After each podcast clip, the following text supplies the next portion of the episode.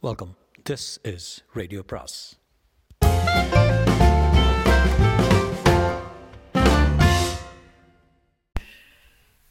அனைவருக்கும் அன்பு வணக்கம்.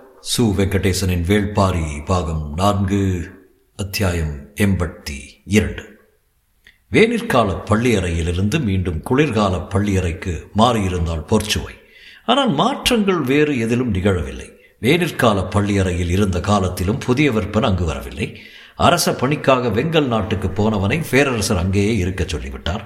போர்ச்சூழலை நோக்கி நாட்கள் நகர்ந்து கொண்டிருந்தன. மழைக்காலம் தொடங்கும் முன் பேரரசரும் புறப்பட்டு போனார். போருக்கான ஏற்பாடுகளுக்காக அரண்மனையின் முக்கிய பொறுப்பாளர்கள் அனைவரும் முன்னதாக புறப்பட்டு போயினர். போர்ச்சூழல் அரண்மனையை ஆண்களின் வாசனையற்றதாக மாற்றியது. கருவூல பொறுப்பாளர் வெள்ளிகொண்டார் மட்டுமே கோட்டையில் தங்கியிருந்தார். அரண்மனையின் நிர்வாக பொறுப்பு முழுவதையும் அவர் வசம் வசம் இருந்தது கோட்டையின் பாதுகாப்புக்கான வீரர்களை தவிர படைக்கலனில் இருந்த அனைவரும் புறப்பட்டு போயினர். பேரரசரும் இளவரசரும் கோட்டைக்குள் இல்லாத காலங்களில் விழா கொண்டாட்டங்கள் நடப்பதில்லை. தெய்வ வழிபாட்டு சடங்குகள் மட்டுமே வழக்கம் போல நடந்தன. அரண்மனையின் அன்றாடம் என்பது ஆடம்பரமற்றே இருந்தது. இந்த புறச்சூழல் எதுவும் பொற்சுவையின் அகத்துக்குள் எந்த மாற்றத்தையும் ஏற்படுத்தவில்லை. அவளது நாட்கள் வழக்கம் போலவே கழிந்தன. ஒரு பகற்பொழுதில் சுகமதியை அழைத்துக் கொண்டு அரண்மனையின் வெவ்வேறு மாளிகைகளை பார்த்து வந்தாள். தனித்திருந்த அழகிய மாளிகை ஒன்று அப்போது அவளின் கண்ணில் பட்டது. கடல் அலைகள் இடைவிடாது சுருண்டு மேலெழுவது போல் மாளிகையின் வெளிப்புற சுதை வேலைப்பாடுகள் இருந்தன. அலையை மேற்தோல் என போர்த்தியிருக்கும் அந்த மாளிகையை பார்த்ததும் உள்ளே நுழைய வேண்டுமென ஆசை கொண்டால் கடல் அலையின் தழும்பல்களை காலம் முழுவதும் உணர்ந்தவள் அவள். அதை பார்த்ததும் கால்கள் தன் இயல்பில் அந்த மாளிகையை நோக்கி நடக்கத் தொடங்கின. அது என்ன மாளிகை என்று உடன் இருக்கும் சுகமதிக்கு தெரியும். எனவே அங்கு போவதை தவிர்க்க முயன்றால் ஆனால் அதற்குள் மாளிகையின் வாசல் அருகே சென்று விட்டால் பொறுச்சுவை இளவரசர் திடீரென்று அங்கு வருவாள் என பணிப்பெண்கள் எதிர்பார்க்கவில்லை. முத்துக்கள் பதித்த விரிவடிவ தட்டுகளை எடுத்து வந்து அவளை வரவேற்க ஏற்பாடு செய்தனர். ஆனால் அதற்குள் பொற்சுவை மாளிகையின் உள்ளே நுழைந்து விட்டால் நிலைச்சுவரிலும் தரையிலும் பளிங்கு கற்கள் பரவ பாவப்பட்டிருந்தன. ஓவியங்களும் மர வேலைப்பாடுகளும் மனித கற்பனைக்கு எட்டாத பேரழகு கொண்டு விளங்கின. எங்கும் இசைக்கருவிகள் நிறைந்திருந்தன. வியந்து பார்த்த பொற்சுவை இது என்ன மாளிகை? என கேட்டாள். சொல்வதற்கு சற்றே தயக்கத்தோடு சுகமதி நின்றிருந்த போது அருகில் இருந்த தலைமை பணிப்பெண் சொன்னாள். இந்த மாளிகையின் பெயர் பாண்டரங்கம். பெயர் கேட்டதும் நீலவள்ளி தான் நினைவுக்கு வந்தாள். திருமணத்துக்காக கட்டப்பட்ட பாண்டரங்கத்தில் தான் நீலவள்ளியோடு மகிழ்ந்து கிடக்கிறான் புதியவர்பன் என்று பலமுறை கேள்விப்பட்டுள்ளான். இந்த மாளிகையில் தான் தேவவாக்கு விலங்கின் வடக்கிற்கும் ஆற்றல் கண்டறியப்பட்டது என்பதையும் அறிவாள். மனதுக்குள் அந்த எண்ணங்கள் ஓடிக்கொண்டிருக்க கண்கள் கலை வேலைப்பாடுகளை கண்டு சுழன்று கொண்டிருந்தன.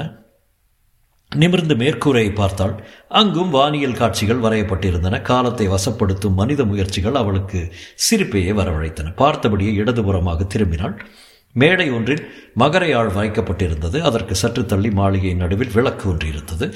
அதன் கலை வேலைப்பாடுகள் கண்கள் கண்களை ஈர்த்தன. மகரையாழை நோக்கி செல்ல நினைத்தவள் விளக்கை நோக்கி சென்றாள். பணிப்பெண் அருகில் வந்து சொன்னாள் மிகச்சிறந்த கலை வேலைப்பாடுகளை கொண்ட விளக்கு இது. காமன் விளக்கு என்று இதை சொல்வார்கள் இளவரசி.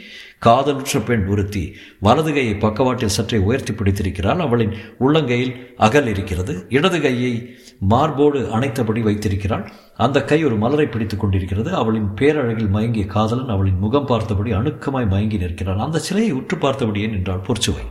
பணிப்பேன் சொன்னாள் சொன்னால் இந்த விளக்கில் சுடரேற்றி பார்க்கும்போது தான் இதன் முழு சிறப்பும் தெரிய வரும் இளவரசி. சரி என தலையசைத்தாள் பொற்சுவை. அரங்கின் பிற பகுதிகளில் இருந்து வரும் ஒளியை திரைச்சீலையை இறக்கி மறைத்தார்கள். பாண்டரங்கத்தில் இருள் நிறைந்தது. பணிப்பெண்கள் காமன் விளக்கில் சுடரேற்றினார்கள். முன் திசையெங்கும் ஒளி பரவியது. அரங்கில் இருந்த கண்ணாடிகளும் முத்துக்களும் ஒளியை வாங்கி உமிழத் தொடங்கின. பணிப்பெண் இந்த விளக்கின் சிறப்பு உமிழும் மொழி அல்ல படரும் நிழல்தான் என்று பொற்சுவையை பார்த்து சொல்லியபடி விளக்கின் பின்புறத்தை நோக்கி கை கை நீட்டினால் பொற்சுவையும் சுகமதியும் அந்த திசையை பார்த்தனர். ஆணும் பெண்ணுமாக இருவர் நிற்கும் சிலையின் நிழல் ஒற்றை உருவமாக படிந்திருந்தது. சுடர் அசையும் போதெல்லாம் நிழலும் அசைந்து கொடுத்தது. அசையும் நிழலுக்குள் பொருளும் உருவங்களை பற்றி பணிப்பெண் வியந்து சொல்லத் தொடங்கினாள் கையை உயர்த்தி அவளின் பேச்சை நிறுத்திய பொற்சுவை திரைச்சிலைகளை உயர்த்துங்கள் என்றாள். சற்றே அதிர்ந்த பணிப்பெண்கள் திரைச்சிலைகளை விளக்கினர். பாண்டரங்கம் மீண்டும் ஒளிகொண்டது சிலையின் அருகில் இருந்தபடி உற்று பார்த்து கொண்டே இருந்த பொற்சுவை சிறிது நேரம் கழித்து சொன்னால் இந்த சிலையின் சிறப்பு வலது கையில் ஏந்தி பிடித்துள்ள விளக்கோ படரும் நிழலோ அல்ல. அனைவரும் வியந்து பார்த்தனர். இடது கையில் மார்போடு அணைத்து பிடித்திருக்கும் அந்த மலர் தான் சுகமதி அப்போதுதான் அந்த மலரை உற்று பார்த்தாள் இந்த சிலையை வடித்த சிற்பி யார்? பணிப்பெண்களுக்கு தெரியவில்லை. கேட்டுச் சொல்கிறோம் இளவரசி விரைந்து தெரிவிங்கள் என்று சொல்லி பாண்டரங்கம் விட்டு வெளியேறினாள். வரும் வழியில் சுகமதி கேட்டாள் அந்த மலர் சிறப்பு என்ன இளவரசி? அந்த காதலர்களின் முகங்களை பார்த்தாயா? உள்ளுக்குள்ளிருந்து பெருகும் பேரன்பால் மலர்ந்திருக்கின்றன. விளக்கில் சுடரை ஏற்றாத போதும் அந்த முகங்கள் மலர்ந்தே இருக்கின்றன. அப்படியென்றால் அந்த மகிழ்வுக்கு காரணம் விளக்கல்ல வேற ஏதோ காரணம் இருக்க வேண்டும் என தோன்றியது. அப்போது அந்த மலரை உற்று கவனித்தேன். அது தனித்துவமிக்க ஒரு மலர். அதன் கீழிதழ்களில் அடிப்பகுதியில் சிறு சிறு வேர்கள் இருப்பதைப் போல சிற்பி வடித்துள்ளான் என்றான். மலரின் இதழ்களில் எப்படி வேறு இருக்கும்? வேரில் காய்கள் காய்க்கும் மலர்கள் மலருமா என்ன? நானும் இதுவரை கேள்விப்பட்டதில்லை. ஆனால் வேரில் மலரும் தன்மை கொண்ட ஏதோ ஒரு அதிசய மலர் உள்ளது. அதை ஏந்தி பிடித்துள்ளதால் தான் இந்த காதலர்கள் இவ்வளவு மகிழ்வோடு இருக்கிறார்கள். அதைத்தான் சிற்பி மிக நுட்பத்தோடு வார்த்துள்ளான் என்றாள் அன்றைய நாள் முழுவதும் அந்த மலரையும் காமன் விளக்கையும் பற்றியே பேசிக் கொண்டிருந்தாள் பொற்சுவை அந்த விளக்கை செய்த சிற்பி யாரென்னு தெரிந்து கொள்ள விடாது முயன்றான். மறுநாள் காலையில் பாண்டரங்கின் தலைமை பெண் பணிப்பெண் வந்து சொன்னாள் தங்களின் திருமணத்துக்காக வெங்கல் நாட்டு சிறுகுடி மன்னர் கொடுத்த பரிசு பொருள் அது. அங்கு உள்ள சிற்பி இதை வடித்து தந்துள்ளார். அன்று மாலையே வெள்ளி கொண்டாருக்கு செய்தி தெரிவிக்கப்பட்டது இளவரசி வெங்கல் நாட்டுக்கு செல்ல வேண்டும். போர்க்களத்துக்கு செல்ல இளவரசி ஏன் ஆசைப்படுகிறார் என்று வெள்ளிக்கொண்டாருக்கு விளங்கவில்லை. இளவரசர் அரண்மனையை விட்டு அகன்று பல மாதமாகிவிட்டது. அவரை காணும் விருப்பத்தில் இளவரசி புறப்படுகிறார் என்று உடன் இருந்தவர்கள் அவருக்கு சொன்னார்கள். உரிய ஏற்பாட்டோடு இளவரசி அனுப்பி வைத்ததை தவிர அவருக்கு வேறு வழி எதுவும் தெரியவில்லை. தகுந்த பாதுகாப்போடு இளவரசியை அழைத்துச் செல்லும் பொறுப்பு செவியனுக்கு வழங்கப்பட்டது. அரண்மனை நிர்வாக பொறுப்பில் இருக்கும் செவியன் தான் வெங்கல் நாட்டுக்கு பலமுறை சென்று அந்த அனுபவம் கொண்டவர் எனவே வெள்ளிகொண்டார் அவனை தேர்வு செய்தார் மூன்றாம் நாள் அதிகாலை தேர் புறப்பட்டது. தோழிகள் புடைசூழ அண்ணகர்கள் காவல் கொள்ள அவர்களை கடந்து வீரர்கள் அணிவகுக்க செவியன் தலைமையில் பயணம் தொடங்கியது. செவியின் குதிரையை முன்னே பாய்ந்து சென்றது. ஆனால் அவரது மரம் குழப்பத்தில் இருந்தது. கடந்த முறை வெங்கல் நாட்டிலிருந்து இளமாறனை மதுரைக்கு அழைத்து வந்தது செவியன்தான் ஆனால் அவனால் அழைத்து வரப்பட்டவன் மீண்டும் உயிரோடு வெங்கல் நாடு திரும்பவில்லை. இப்போது இளவரசியை வெங்கல் நாடு நோக்கி அழைத்துச் செல்கிறான். இந்த பயணம் எப்படி அமையப் போகிறதோ என்ற குழப்பத்தில் தவித்தது மனம். விரைந்து பயணித்தனர். குதிரைகள் இளைப்பாறுதலுக்காக ஆங்காங்கே நிறுத்தப்பட்டன.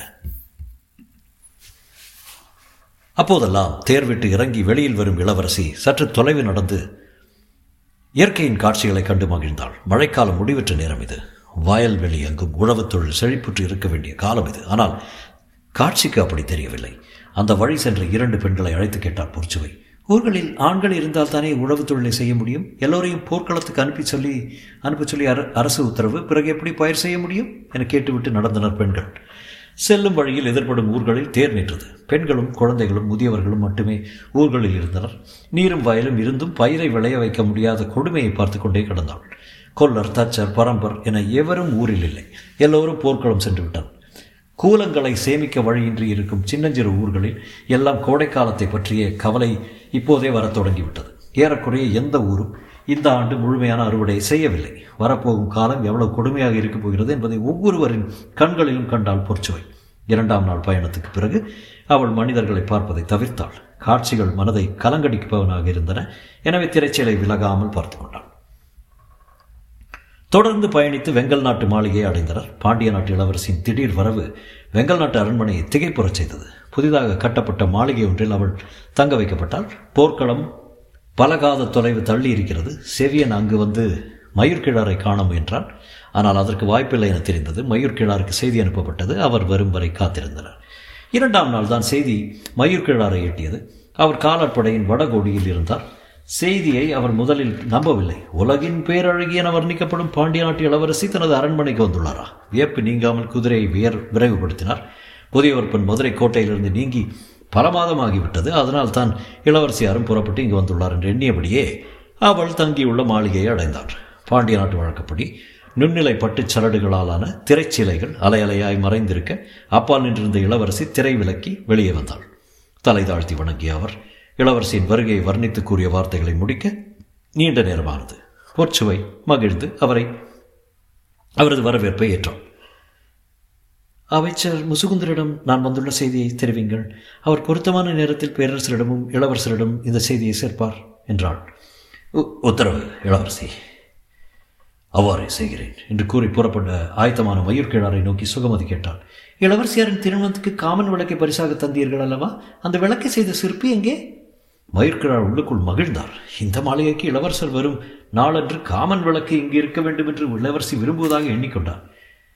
உடனடியாக அதற்கு ஏற்பாடு செய்கிறேன் என்று கூறிய மயிர்கிழார் அரண்மனையின் தலைமை சித்திரக்காரர் சூழல் குழல் தத்தனை அழைத்து காராளி எங்கிருந்தாலும் அழைத்து வர உத்தரவிட்டு போர்க்களம் திரும்பினார். குழல் தத்தன் வயதில் மூத்தவர் இளவரசியை கண்டு வணங்கினார். காராளியின் ஒரு மலைக்குன்றுகளுக்குள் இருக்கிறது. போய் திரும்ப மூன்று நாட்கள் ஆகும். என்று சொல்லி சென்றார். இளவரசி பொற்சுவை பயணக்கலைப்பு நீங்க ஓய்வெடுத்தார். மூன்று நாட்களுக்கு பிறகு குழல் தத்தன் வந்தார்.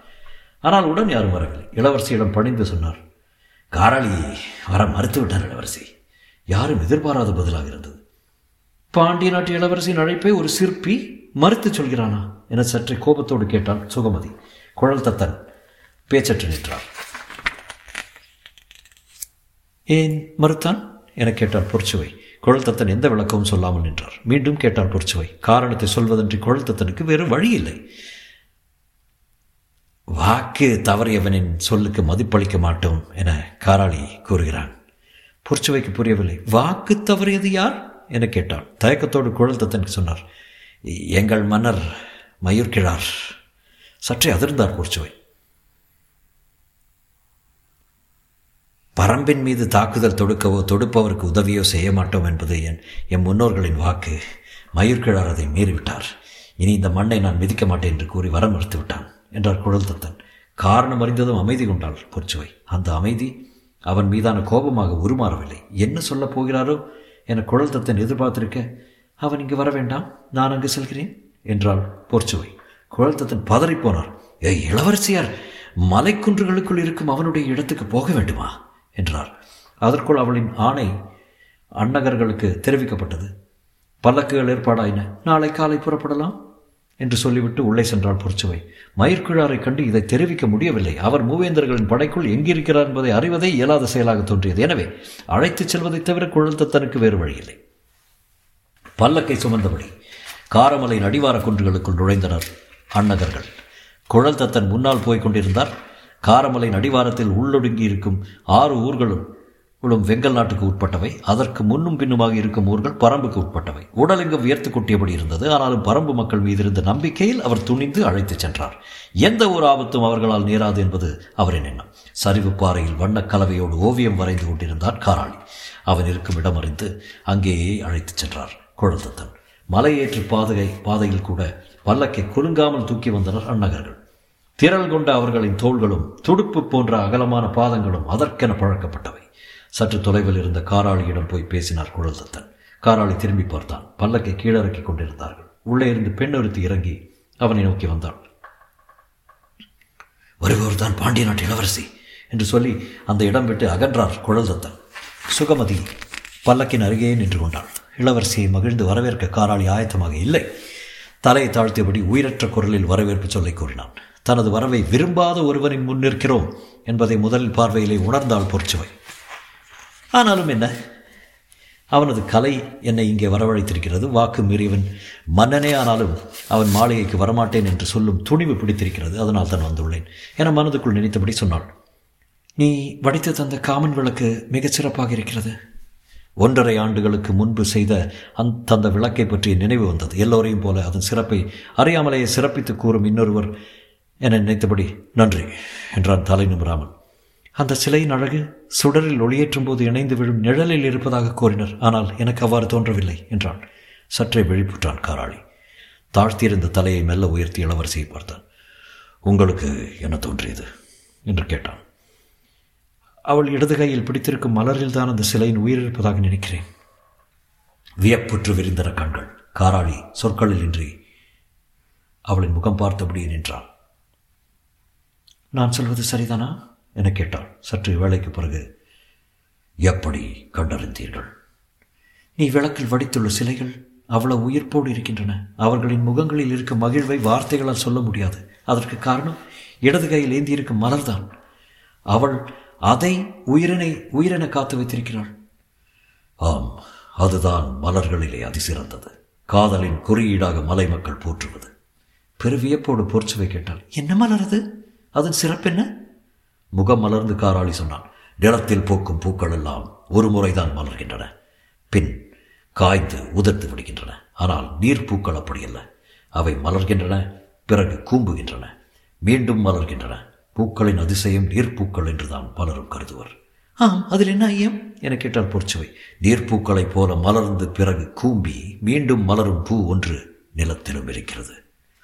பெருவியப்போடு நீ சொல்வது உண்மையா? என கேட்டால் பொற்சுவை ஆம் என்று சொன்ன காராளி அதில் வியப்புக்குரிய செய்தி இதுவல்ல. இதன் இன்னும் சிறந்த ஒன்று உள்ளது என்றான். சொல்லி முடிக்கும் முன்னர் என்னது?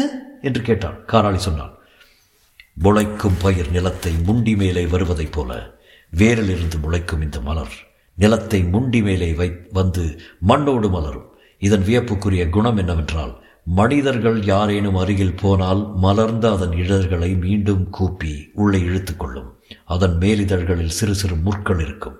பார்ப்பவர்கள் ஏதோ முளகாய் முள்காய் மண்ணுள் இருக்கிறது என நினைத்து கடந்து போய் விடுவார்கள் என்றான். பொற்சுவை அசையாமல் கேட்டுக்கொண்டிருந்தாள். காராளி பேச்சை நிறுத்தி அமைதியானான். அப்படியென்றால் மனிதர்கள் இதை பார்க்கவே முடியாதா? முடியும். பேரன்பால் ஒன்று கலந்த காதலர்கள் மண்ணில் புதைந்திருக்கும் இதன் அருகே உட்கார்ந்து ஈசல் புற்றை மெல்ல ஊதுவது போல மூச்சுக்காற்றால் ஊத வேண்டும். காதல் இணையர்களின் மூச்சுக்காற்று படப்பட கொஞ்சம் கொஞ்சமாக இந்த மலர் மலர்ந்து வெளிவரும் என்று சொல்வார்கள். பொற்சுவையின் உடல் நடுங்கி அடங்கியது. நீ சொல்வது உண்மையா? ஆம் என்றான் காராளி இதன் பெயர் நிலமுரண்டி. ஆனால் காதல் மலர் என்று தான் காட்டில் உள்ளவர்களுக்கு தெரியும். பொற்சுவை சொல்லின்றி நின்றான் பாரியும் மாதினியும் தங்களின் மூச்சுக்காற்றால் மலர வைத்த காதல் மலரை ஏந்தி நின்றார்கள். என்று என் ஆசான் ஒருமுறை கூறினார். அந்த காட்சியை நான் கற்பனையாக வரைந்திருந்தேன். மயிர்கிழார் புதுமையாக ஏதாவது பரிசு பொருள் செய்ய வேண்டும் என்று சொன்னபோது அந்த ஓவியத்தை விளக்காக அமை வடிவமைத்தேன். எல்லோரும் சிலை அமைக்கப்பட்ட கோணத்தால் நிழல் படர்வதைத்தான் கவனித்தார்களே தவிர கையில் ஏந்தி இருக்கும் காதல் மலரை யாரும் கவனிக்கவில்லை. நீங்கள் மட்டுமே அந்த அதிசய மலரை கண்டறிந்திருக்கிறீர்கள் என்றாள். மூர்ச்சே ஆவதைப் போல தாக்குண்டு நின்றவள் போர்ச்சவை. நீ வடித்துள்ள சிற்பத்தில் இருப்பது பாரியும் ஆதினியுமா? அவர்களை நினைத்துத்தான் அந்த ஓவியத்தை வரைந்தேன். அந்த ஓவியம் கொண்டே சிற்பத்தை உருவாக்கினேன். அப்படியெனில் அதில் இருப்பது அவர்கள்தானே. மிரட்சியிலிருந்து மீள முடியவில்லை. பாண்டிய பேரரசின் பாண்டரங்கத்துக்குள் இத்தனை காலமாக இருப்பது பாரியின் சிலையா? கலங்கி நின்றாள் பொற்சுமை. மனங்களை வெல்ல தெரிந்தவன் ஒருபோதும் தோல்வி அடைய மாட்டான். நாடுகளையும் காலங்களையும் கடந்து கலைகளால் அவன் வாழ்வான். இன்னும் எத்தனை நூற்றாண்டுகள் கழித்தும் மனமொன்றிய காதலர்கள் நிலமுரண்டியை. கண்டு மூச்சுக்காற்றை ஊதினால் பாரியும் ஆதினியுமே இதழ்களாய் விரிவார்கள் என்றான் காராளி. கலங்கிய கண்களோடு பேச்சின்றி நின்றாள் பொற்சுவை அவளின் ஆழ் மனதுக்குள் மூச்சுக்காற்று ஊதப்பட்டு கொண்டிருந்தது. ஆனால் புதைந்து போன அவளது காதல் மலர் இதழ் விரித்து மேலெழவில்லை. சற்றே அதிர்ச்சியாய் நின்றாள். காலம் கடந்து விட்டது என தோன்றியது. மூச்சுக்காற்றின் ஓசை மட்டும் கேட்டபடி இருக்க அந்த இடம் விட்டு வெல்ல நகர்ந்தாள். எதுவும் சொல்லாமல் போகிறாரே என நினைத்த காராளி பொற்சுவை பார்த்து கூறினாள் நாங்கள் ஆறு ஊர்க்காரர்களும் பெங்கல் நாட்டை சேர்ந்தவர்கள்தான். ஆனால் வாக்கு தவறியவனுக்காக வில்லேந்த மாட்டோம் என்று உறுதி கொண்டுள்ளோம். எனவே போர்க்களம் புகப்போவதில்லை. தங்களுக்கு விருப்பமானதை சொல்லுங்கள் இளவரசி செய்து தருகிறேன். தள்ளிப்போன பொற்சுவை கண்களை துடைத்தபடி திரும்பினாள். முகம் மெல்ல மலர்ந்தது. காராளியை பார்த்து சொன்னாள் எனக்கு வேண்டியதை நீ தந்துவிட்டாய்.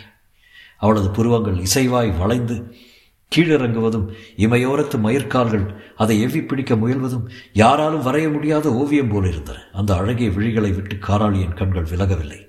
பேச்சென்று நின்ற காராளியை பார்த்து என்ன? என்றான் போர்ச்சுவை இந்த உலகில் வரைய முடியாத ஓவியங்கள் இருக்கும் வரை ஓவியன் வரைந்து கொண்டே இருப்பான் என்று சொல்லி மீண்டும் வண்ணக்கலவையை கையில் ஏந்தினான் காராளி. தொடரும்.